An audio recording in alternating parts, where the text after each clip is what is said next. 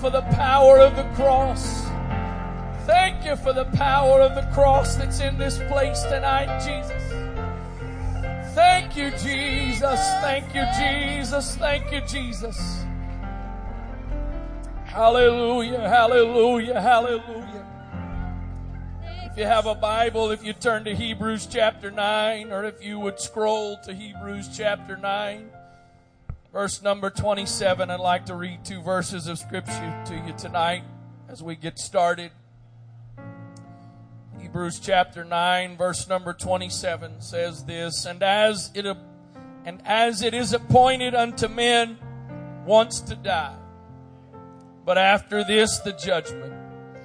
So Christ was once offered to bear the sins of many, and unto them that look for him shall he appear the second time without sin unto salvation. Verse 27 again, as it is appointed unto men once to die, but after that, the judgment. Father, thank you for your presence that we feel in this place tonight, your spirit that has been manifested during our worship. And I pray now, God, that your spirit would speak to hearts and lives that are in this place tonight, God. A message, a word that would come from you, that it would apply to the hearts and the lives of the individuals in this place where they are in life right now, God. In the name of Jesus Christ. In Jesus' name, amen. God bless you. You may be seated. We could, if you wanted tonight, we could debate what happens after death. We could argue about what takes place after the last breath is breathed and the heart pumps for the last time. And we could argue for as long as we wanted to about it. And really, in a lot of ways, there's not necessarily that I know of an absolute concrete proof to say to you there's life after death. There are those that have had after-death experiences and now even movies that have been made of them. But let's be honest, it's still easy to kind of sit with some degree of skepticism and doubt as to whether or not that really happened. And so I will grant it to you tonight that from my perspective, we could argue and debate what happens after death. But there's one thing that I don't think there's any debate over. And that is the fact that we will die. There may be an uncertainty and we may have differing opinions about what happens after death. But I don't think there's anybody here tonight that doubts death is inevitable. You don't know your appointment with death, and I don't know my appointment with death. There's no such thing as a life that goes prematurely. There's no such thing as a life that went unexpectedly to God, that is. Because the Scripture says it is appointed. There is a time that is set, whether it's by you leaving here tonight and pulling onto the highway and a car that you did not see blindsiding you, and that's the way you go. How you go is not necessarily the issue. You will go, and you will go at God's appointed time. I don't care what pill you take. I don't care what drink you drink. You can nip it, you can tuck it, you can stretch it, you can lift it, you can take it off, you can do whatever you want to do to prolong it. It is inevitable that you will die. In addition to that, here is the problem that you and I have with death. Paul said it this way in Romans 3 and 23, all have sinned and come short of the glory of God, who does all leave out. There is no exception. For those of you that may be a guest tonight, my name is David Wright. That's my father sitting over there in the light blue shirt. He is the founder of this church. Started it in 1970, and I was benefited and blessed to be born into a godly home, and I've been raised in the church. I've never done drugs. I've never drank alcohol, never smoked a cigarette, and I was a virgin when I got married. Pretty dull, boring life. Plenty of mistakes that I made along the way, but all the big stuff I never did. And yet, according to what Paul said, I, just as much as the drug addict and the alcoholic and the sex offender and the murderer, all of us have sinned. The issue is not really what kind of sin, because sin, no matter what kind of sin, will send you to hell. It seems to me as though we have sort of come up with this subconscious scale of sin, and we kind of have a 1 to 3 scale that most of us, if we participate in the 1 to 3 sins, it's not that big of a deal. And every now and then you might really mess up and do a kind of a 4 or 5 or 6 maybe. But, you know, most of us tonight, we stay out of the 7 to 10 category. That's the really bad stuff. I'm sorry to tell you there is no place in this book from Genesis to Revelation that gives any kind of validity to that idea. The bottom line is Scripture says it's sin. A white lie is just as much as sin as a murdering somebody. Sin is sin, and all have sinned. For in Romans 5 and 12, Paul says this as well, wherefore as by one man sin entered into the world, and death by sin. And so death passed upon all men, for that all have sinned. All. Jesus said there's none good. No, not one. All of us have sinned, and all of us have fallen short of the glory of God. It doesn't matter what kind of home you were raised in. It doesn't matter what color your skin is, what economic background you came up from, what degree of education you have. None of that really matters. We are all sinners that are in need of a Savior.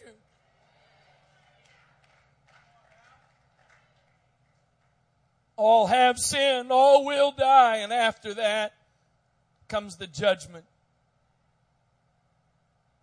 We had this week, first time, and to my knowledge, perhaps it has happened before and I didn't realize it, but at least with someone that's very intricately involved in our church. Again, from my recollection, forgive me if I'm forgetting someone, I apologize. But this past week we had a young man who received a kidney transplant. I'm very happy to tell you that overall everything is going well, and if you have not heard, Andrew went home from the hospital today. We are very thankful for that. The kidney is functioning well, and other than the basically to be expected stuff, things are going fairly well. The other day, my wife made this statement to me that, if I'm not mistaken, Brother Brandt had made to her in explaining some of the things that were going on. And the statement was that the donor experiences more pain than the recipient. Brother Brandt made the statement to me that the reason that is because for the donor something is being removed. And for the recipient something is being received. And I realize, as Andrew could tell you firsthand, there's still lots of pain and complications that go along with that. But I found it very interesting to hear that it was more painful for the donor. And I got to thinking about the ultimate donor. And the amazing thing about the ultimate donor is it wasn't a kidney that was being given. It wasn't a lung that was being given. It wasn't something like that the idea from my very layman understanding is the donor is expected to give an organ but still be able to function healthy and normal. The problem is the need that you and I had for a transplant wasn't a kidney, and it wasn't a lung, and it wasn't a liver. But it was a greater need that we had to be donated than that, and Jesus himself really summed it up well in a verse that probably just about every person in this place tonight could quote, and that is John chapter 3 and verse number 16. And it says that God so loved.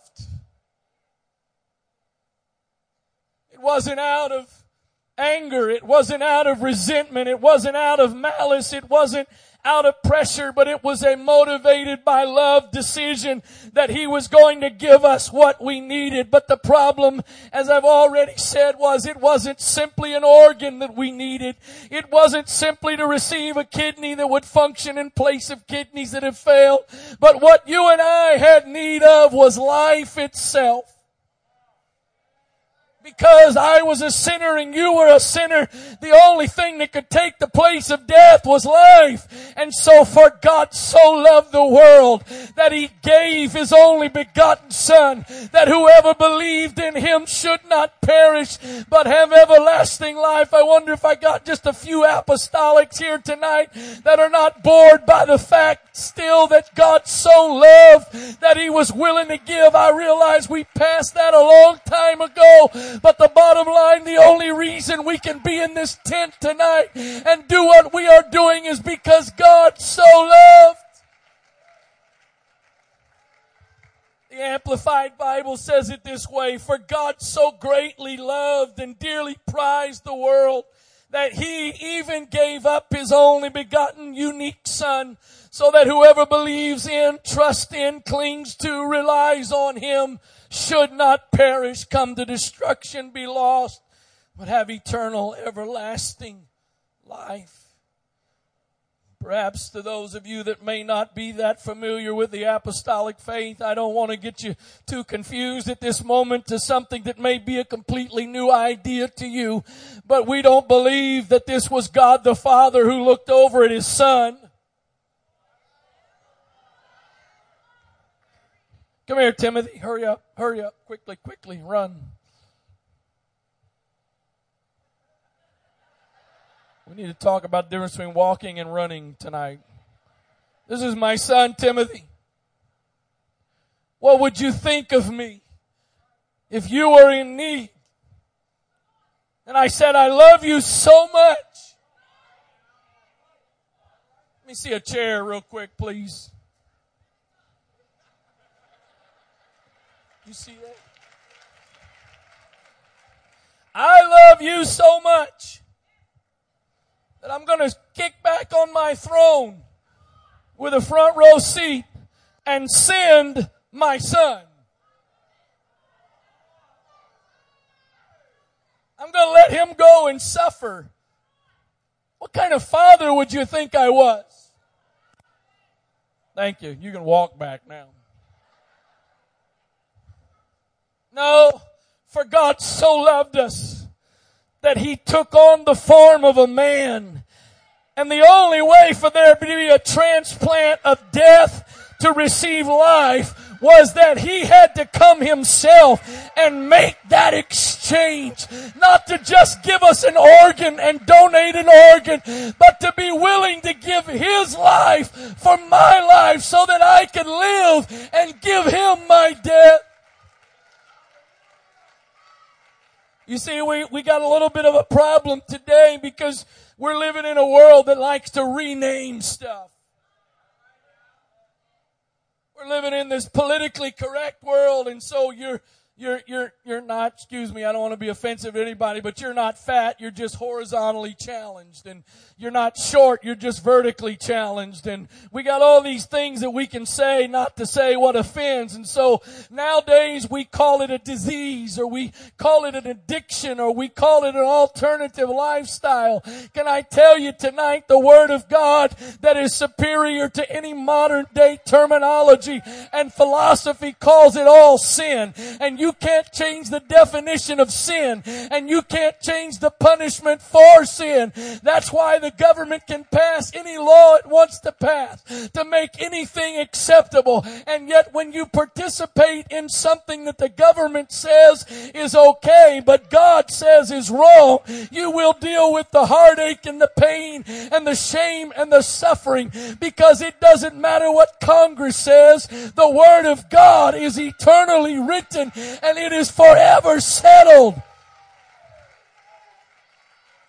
Part of the reason we got the problems we have in the world today is because we won't call sin, sin, and we won't call sinners, sinners. I'm not being critical and judgmental tonight because I'm not done preaching and I got good news.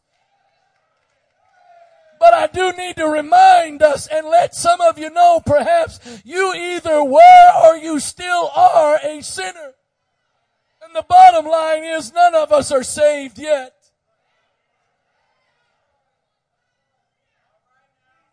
We are presently living as sinners saved by grace, but I'm still striving until I hear, well done, thou good and faithful servant. all have sinned. All have a death punishment. All need a life transplant. There's no way I am not capable. Others could do a better job at it than I can because they got a vocabulary that is better than mine. But even with a better vocabulary, there is still no way to truly get across the awesomeness of what God did for you and I by being willing to become one of us and make the exchange of your death for His life. Isaiah chapter 53 and verse number 1 says this. Who hath believed our report, and to whom is the arm of the Lord revealed? For he shall grow up before him as a tender plant and as a root out of dry ground. He hath no form nor comeliness, and when we shall see him, there is no beauty that we should desire him. He is despised and rejected of men, a man of sorrows and acquainted with grief. And we hid, as it were, our faces from him. He was despised, and we esteemed him not. Surely he hath borne our griefs and carried our sorrows. Yet we did esteem him stricken, smitten of God, and afflicted. And verse number 5 says this, and this is the primary verse in this passage I want to draw your attention to. But he was wounded for our transgressions, and he was bruised for our iniquities. And the chastisement of our peace was upon him, and with his stripes we are healed. I want you to notice in the first half of that verse with regards to our transgressions and our iniquities. The prophet Isaiah says, he was wounded for, not because. He was wounded for our transgressions and for our iniquities. I was wounded several times growing up because of my transgressions and because of my iniquities. I.e., I got spanked. I got spanked because of what I did. I got spanked because of my decisions to disobey. But I think there's great significance in the fact that the prophet Isaiah did not say he was wounded because of. He was wounded for. Meaning he looked at you and I and saw our transgressions and saw our iniquities and was not punished for them, but chose to do what he did so that you and I could have a way out.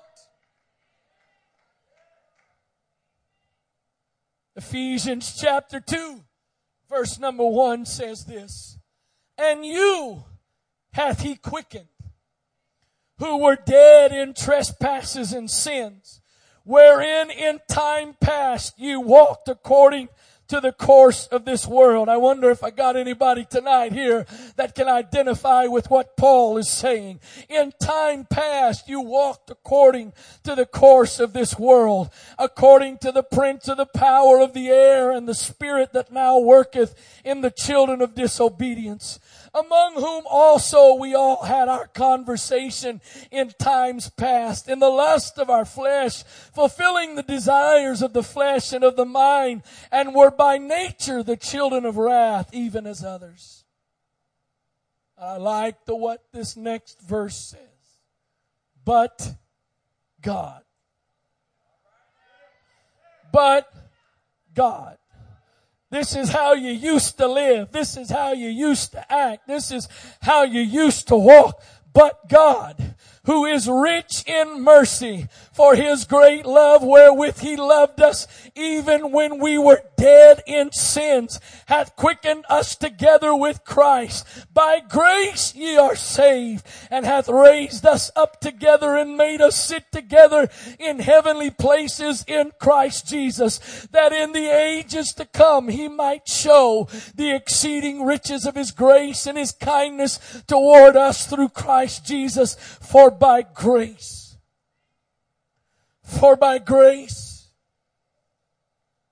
not because of anything I've done to deserve it, not because of anything I've done to be worthy of it, but by grace you are saved through faith, and that not of yourselves. It is the gift.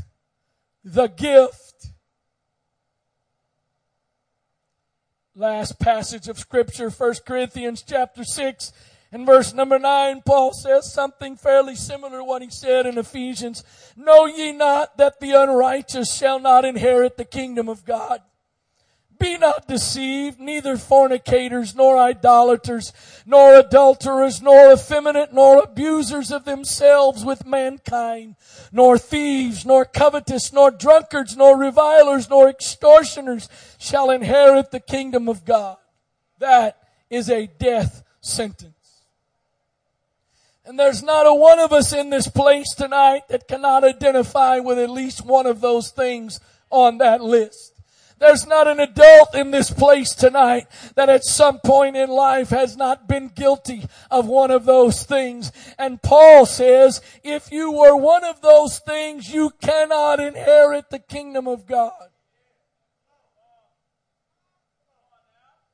You see, the world has this concept.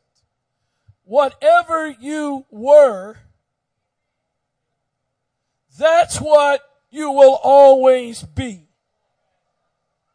I mean no disrespect to the efforts of the world to help, and I know they've helped many people. But it just shows you the weakness of man's efforts. Because they say, once an alcoholic, always an alcoholic. Once a drug addict, always a drug addict. You are at best just a recovering alcoholic. You are at best a recovering drug addict. But can I tell you tonight, that's not what the Word of God says.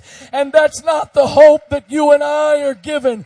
Because while Paul says all of those things cannot inherit the kingdom of God, in the next verse he says this, and such were some of you.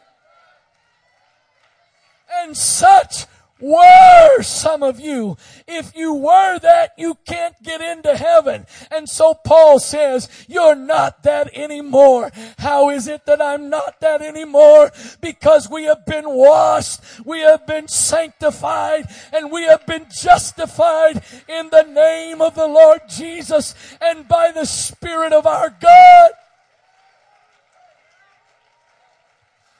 Paul says, for those that have been baptized into Christ have put on Christ. I have taken off my guilt and my shame and all of my failures, and I have put on his innocence as a free gift. And then Paul says, if any man be in Christ, how do you get in Christ? You're baptized in Christ. But once you get in Christ, Paul says, if any man be in Christ, he is a new creature. Here's the problem. The word new has a lot of different meanings to us. Just across the highway right over there is a consignment shop. I know that because there are folks in my household that go by there. And they bring stuff home, and this is what I hear. I got a new skirt, a new dress, a new this or a new that.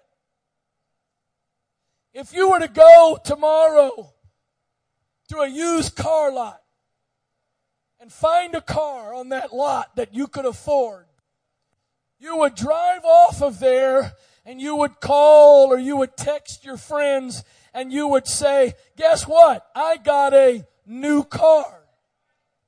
Maybe a 1970 Pinto or whatever year they made Pintos, but it's new. And that's what you tell people. I got a new car, because what you mean is like the name of the one consignment shop, new to you. But the kind of new that Paul was talking about when he said you are a new creature in Christ is not, no offense, a consignment shop new. And it's not a used car lot new. But the kind of new that Paul is talking about, I don't know a better way to say it than this. It's like going to the Ferrari factory.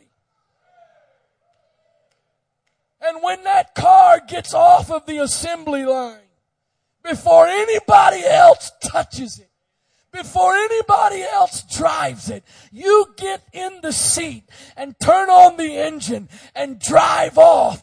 That is a new car. Can I tell somebody tonight as the musicians come? I don't preach to you tonight that you can become a consignment shop kind of new. I'm not here tonight to tell you you can just simply become a recovering whatever you were. But the good news is that even though it is appointed unto man once to die, and there is supposed to be judgment after death, I can do what the Scripture says. And rather than waiting to get to judgment and all of my sins come after me, I can send them ahead, so that when I arrive at judgment, there's not going to be all kind of evidence against me. There's not going to be all kinds of witnesses about my past and what I have done. But there is going to be blood that gets applied to everything that I did. And it's going to completely wash it all away. And I will be a brand new person. A guest here tonight, I am not preaching to you some hypothetical sermon. I am not preaching to you some kind of great idea that hasn't been proven or tested. Because if you're a guest tonight, probably sitting not too far from you is somebody that used to be on drugs. Probably sitting not too far from you is somebody that used to be addicted to alcohol. Probably sitting not too far from you, you might want to grab your purse if you have one, because it's probably somebody that used to steal. But God, but God, but God, who is rich, not just a little bit, not just a dose, but God, who is rich in mercy, decided to make an exchange with you and I. Stand if you would, please.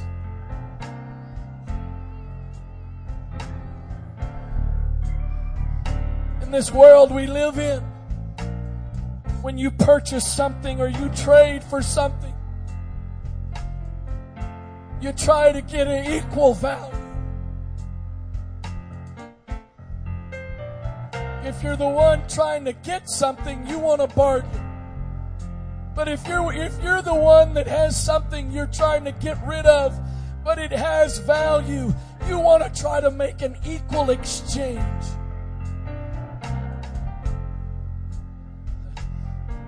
You ever go to a yard sale where somebody's clearing out all their junk, but they got it priced like it's brand new on the shelf?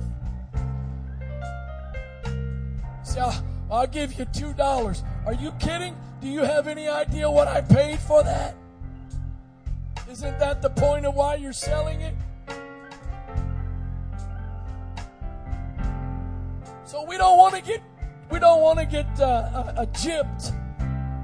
We don't want anybody getting one over on us. But I got great news for you tonight. God is not into making fair exchanges.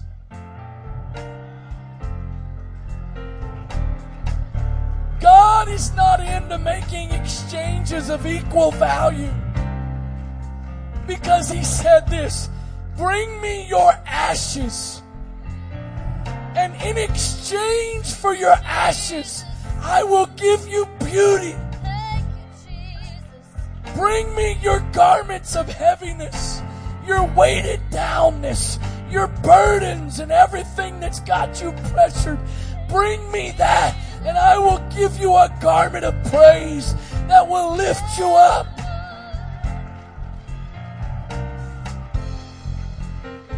Bring me your mourning, your weeping, your sorrow, and for that I will exchange joy, and I will exchange gladness. So if you're here tonight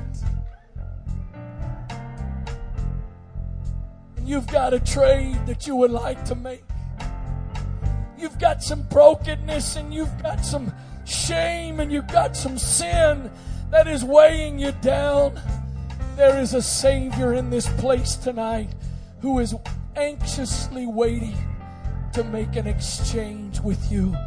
I would like to ask you, if you would, out of courtesy to those that may be around you, if everybody that's willing and comfortable, if just standing where you are, if you would just close your eyes just for a moment.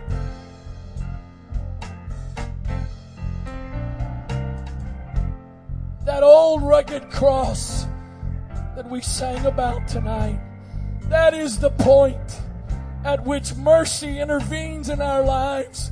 And from that point forward, we can be forever different. And the access to that cross is in this place tonight. If you are in need of making an exchange tonight, if you've got a burden of sin that you've been carrying, if you've got some guilt and shame you've been weighted down with, I would like to invite you to step out of your seat and make your way down to the front near this stage and give the Lord the opportunity tonight to make a trade with you. If you've come into this place tonight and you've got addictions in your life, can I tell you that Jesus Christ is able to set you free tonight, and you will never be bound again. In the name of Jesus. Church, would you look around, please? Would you be sensitive to the Spirit of the Lord in this place right now? Would you be sensitive to those that may be around you right now that the Holy Ghost might be wanting to touch tonight? Maybe you're not a guest. Maybe you come here regularly, but you got some stuff you've been carrying and you need to lay it down tonight. Maybe you've got some things you need to exchange. Just because you did it in the past doesn't mean there's not a need to do it again and again and again and again. Oh, it washes. It washes. It washes white as snow. Oh, the power of the blood. Oh, the power of the blood. Oh, the blood. Oh, the blood of Jesus. There is no sin that the blood can't take care of. There is no failure that the blood of Jesus Christ can't take care of. There is no mistake that you've ever made that the blood of Jesus cannot take care of. Oh, it washes. It washes. It washes white as snow. It washes white as snow. Oh, the blood of Jesus. Oh, the blood of Jesus. Why don't you let God make a trade with you tonight? Why don't you give your death sentence to Him and allow Him to give you life? Why don't you give Him your death sentence and let Him give you life everlasting?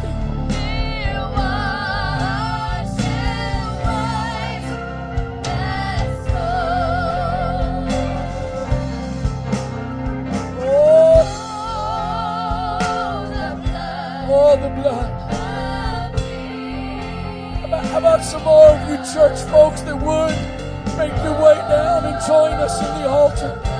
Can I get some more folks that maybe you don't need to pray for yourself, but you would just come and be a part of the flowing of the Spirit of God that's in this place right now. It washes, it washes, it washes. It washes, it washes. Why don't you let Him wash you again tonight? Maybe you need Him to wash you for the first time. Maybe you've been washed before, but you need Him to wash you again. Oh, the blood. Oh, the blood. Oh, the blood. Oh, the blood of Jesus. Oh, the blood of Jesus.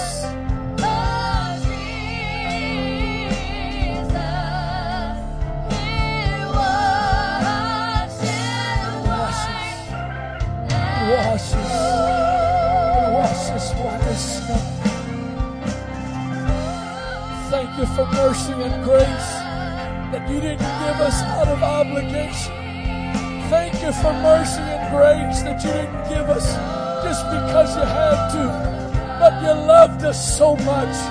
You cared for us so much. You were willing to do whatever was necessary to give us life, to give us forgiveness, to give us exactly what we needed. It washes, it washes, it washes white as snow. Thank you for the blood. Oh, the blood. Oh, the blood. Oh, the blood. Oh, the blood. Oh, the blood of Jesus. Oh. Oh,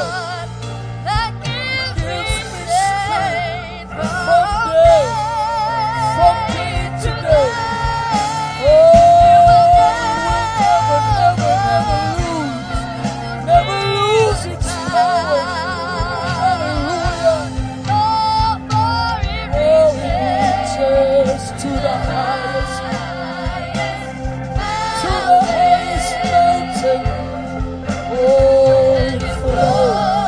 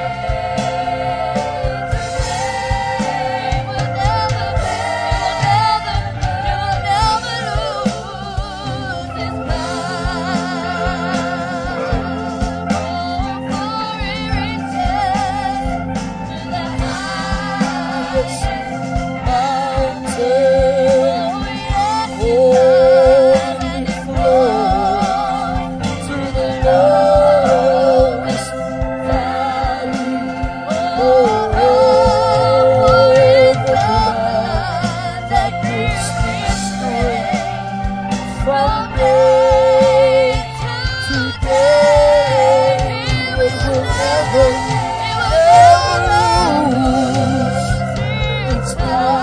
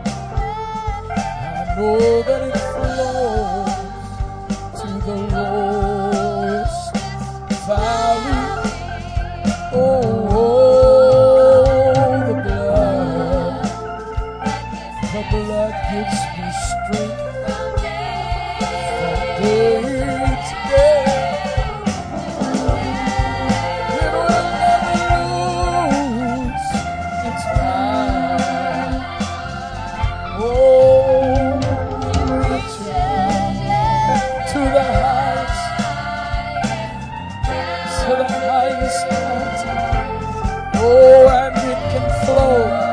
Doesn't matter how low you are. The blood can reach you. It doesn't matter how low you may be. The blood can reach you. It's the blood. It's the blood. From day to day. It will never lose. It's power. Oh, it reaches to the highest mountain. Oh, and it flows to the lowest valley. Oh, it's the blood. It's the blood. From day to day, it will never lose.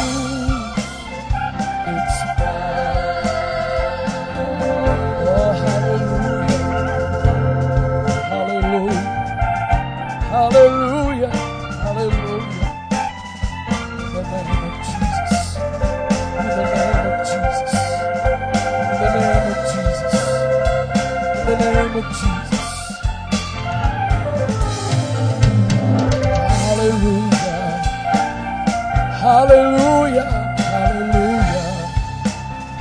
Oh, thank you, Lord.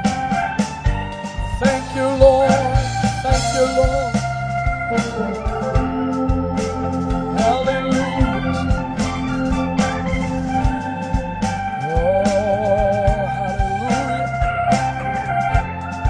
hallelujah. Hallelujah, hallelujah.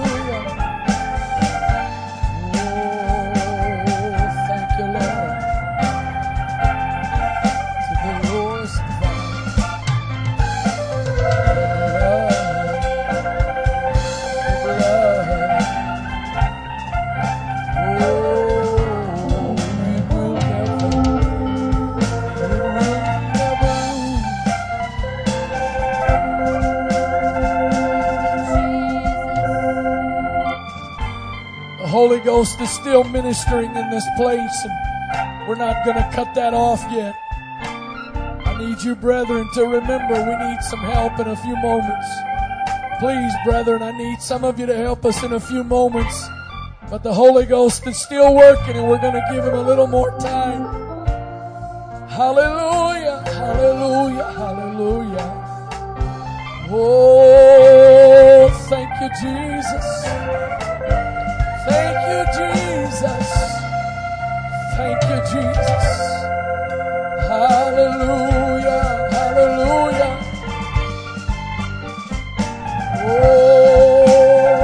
hallelujah. Hallelujah. Oh,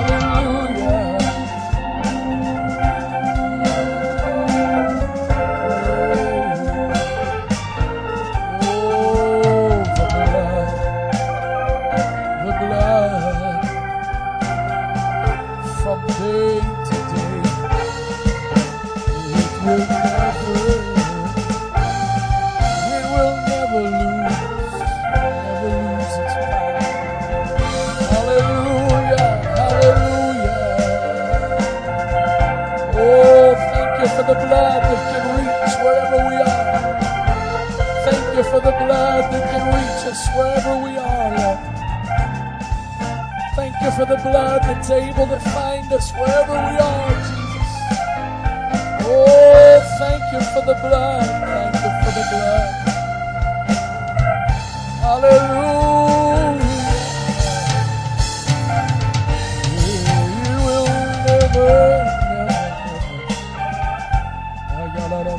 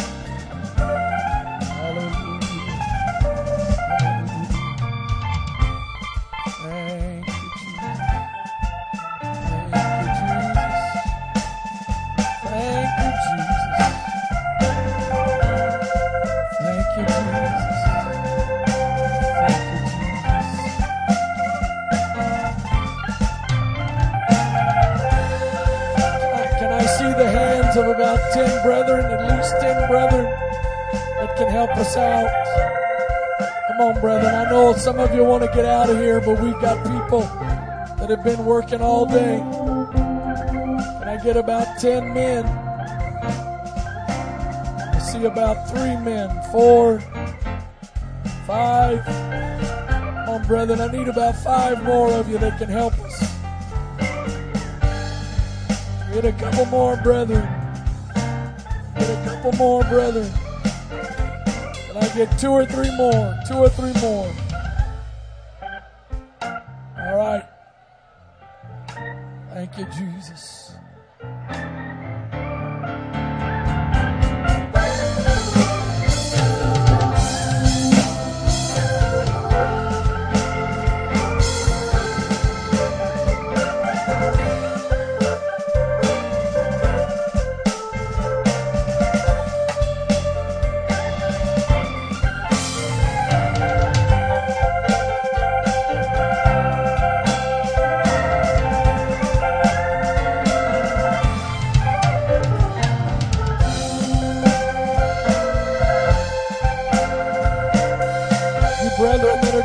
Us out. You can meet over here to my left. You're going to help us with cleaning up, putting stuff away. Meet to my left.